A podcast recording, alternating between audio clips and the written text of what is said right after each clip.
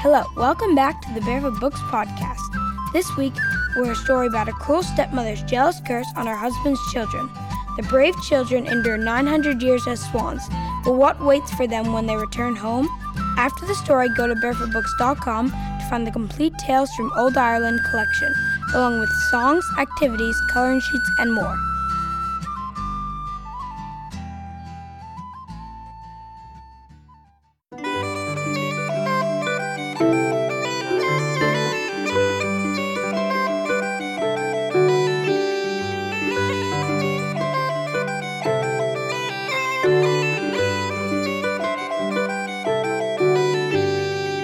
Tales from Old Ireland, retold by Malachy Doyle and narrated by Maura O'Connell.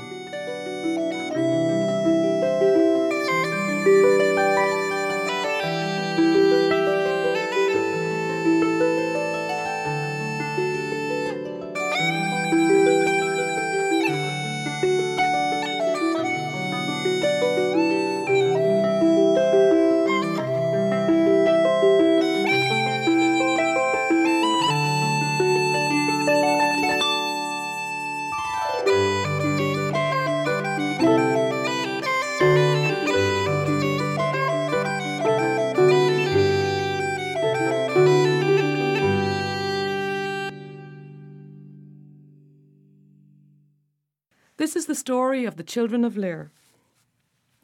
In Ireland long ago there was a king called Lir. He was one of the Tuatha Dé Danann, a mighty and magical race, and he had a charming wife and four lovely children. Fionnuala was the eldest, the only girl, and she was as beautiful as sunshine in blossomed branches. Aodh was like a young eagle in the sky, and Fiachra and Con, the two youngest, were as cheerful as bubbling streams. Everything was as it should be until the Queen took sick and died. The King's heart was broken, and the children missed their mother every minute of the day. They missed her games, her songs and stories, and most of all, they missed her love. Lir could see that they were sad, but he didn't know how to help them.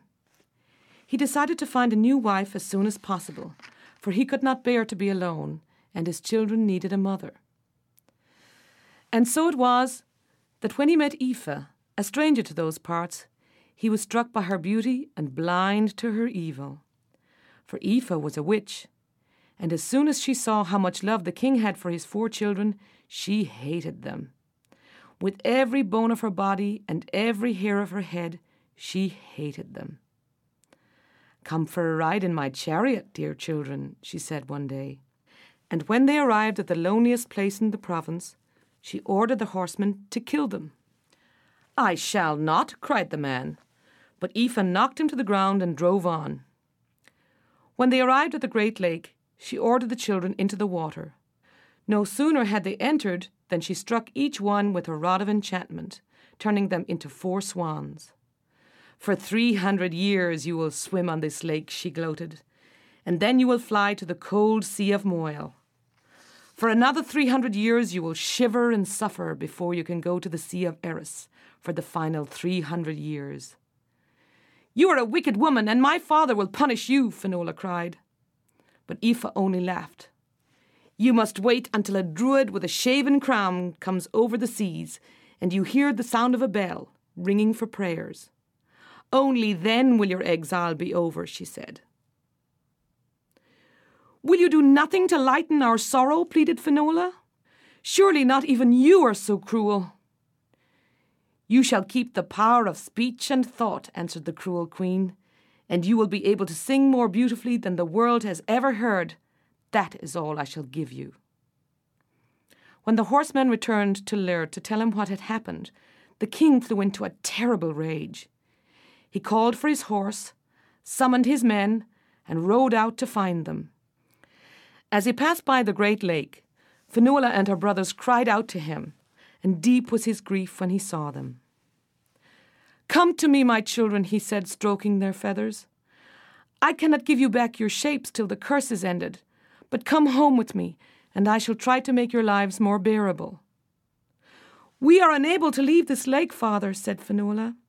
And anyway, how could we return to the castle? Our stepmother will be there, and it would pain us to the heart to see her again. At that moment, Lir spotted Aoife hiding behind a rock, laughing slyly. Begone, you creature of the night, he yelled, conjuring up his own magic. Fierce winds will drive you to the restless places of the earth, and you will lose all your beauty. Your punishment will be worse than the one you have put upon my children, for at least theirs will cease after nine hundred years. Yours will continue until the end of time. Then he turned Aoife into a demon, and with a howl of terror she vanished.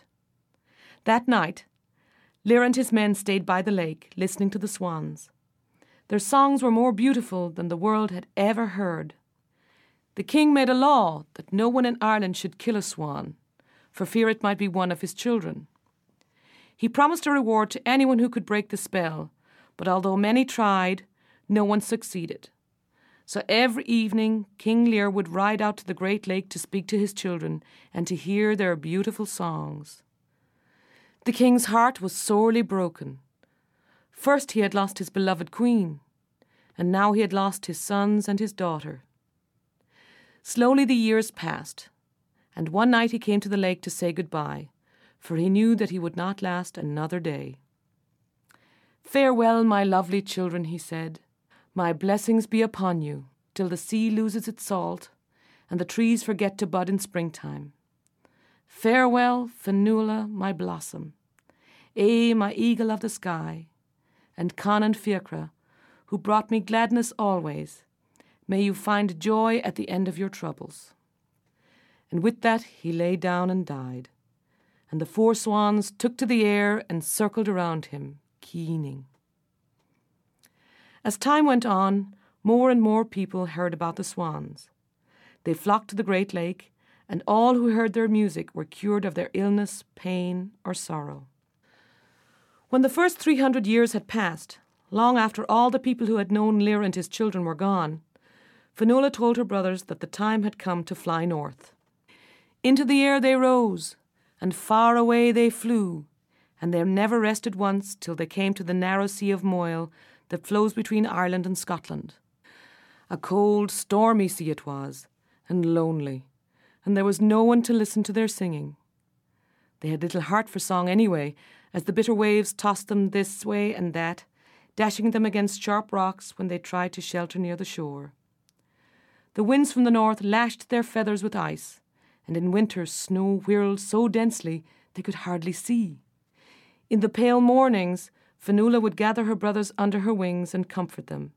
But the three hundred sad and hungry years seemed forever, and even she was in danger of forgetting the songs of their childhood and the days when life was good. When, at last, they could leave the Sea of Moyle, Fionnuala said to her brothers, It is time for us to fly once more. We must seek the western sea, the Sea of Erris. First they flew south, and then they flew west, until they came to the island of Inishglora. The wild Atlantic was cold, but summer brought gentle winds and sunshine to warm their aching bones.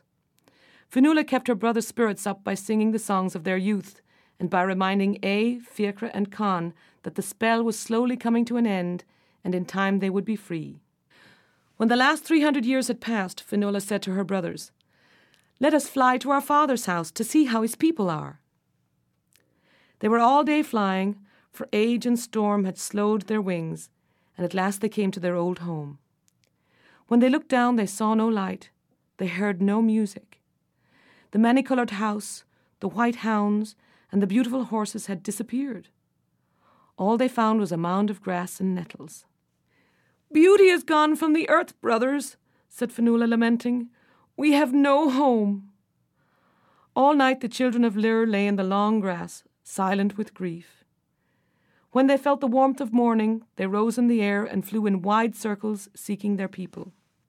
On the plains where the Tuatha had hunted silver horned stags, all they could see were the dwellings of strangers, tending flocks and sowing corn.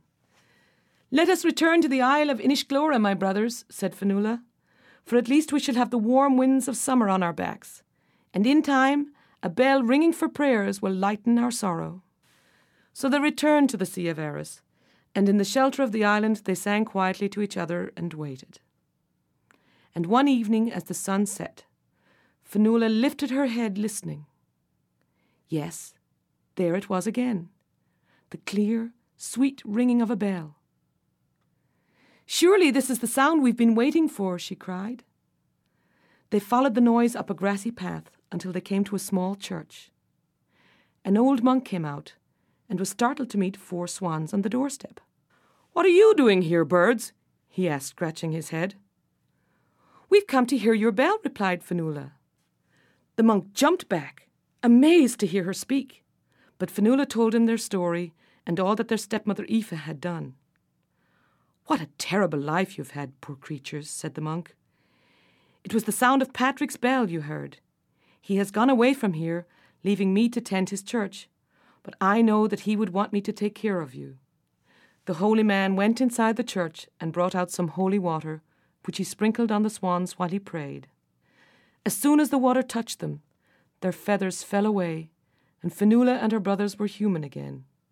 But they were over nine hundred years old, and so they died.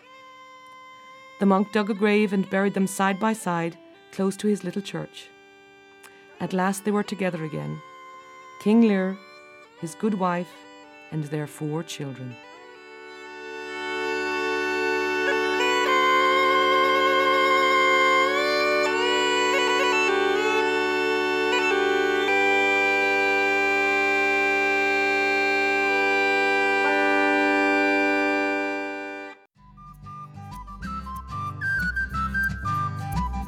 That's all for today's episode. Thanks for listening. Now you can visit barefootbooks.com slash podcast to find special offers, join our email list, and listen to past episodes of the Barefoot Books podcast. See you next week. Bye.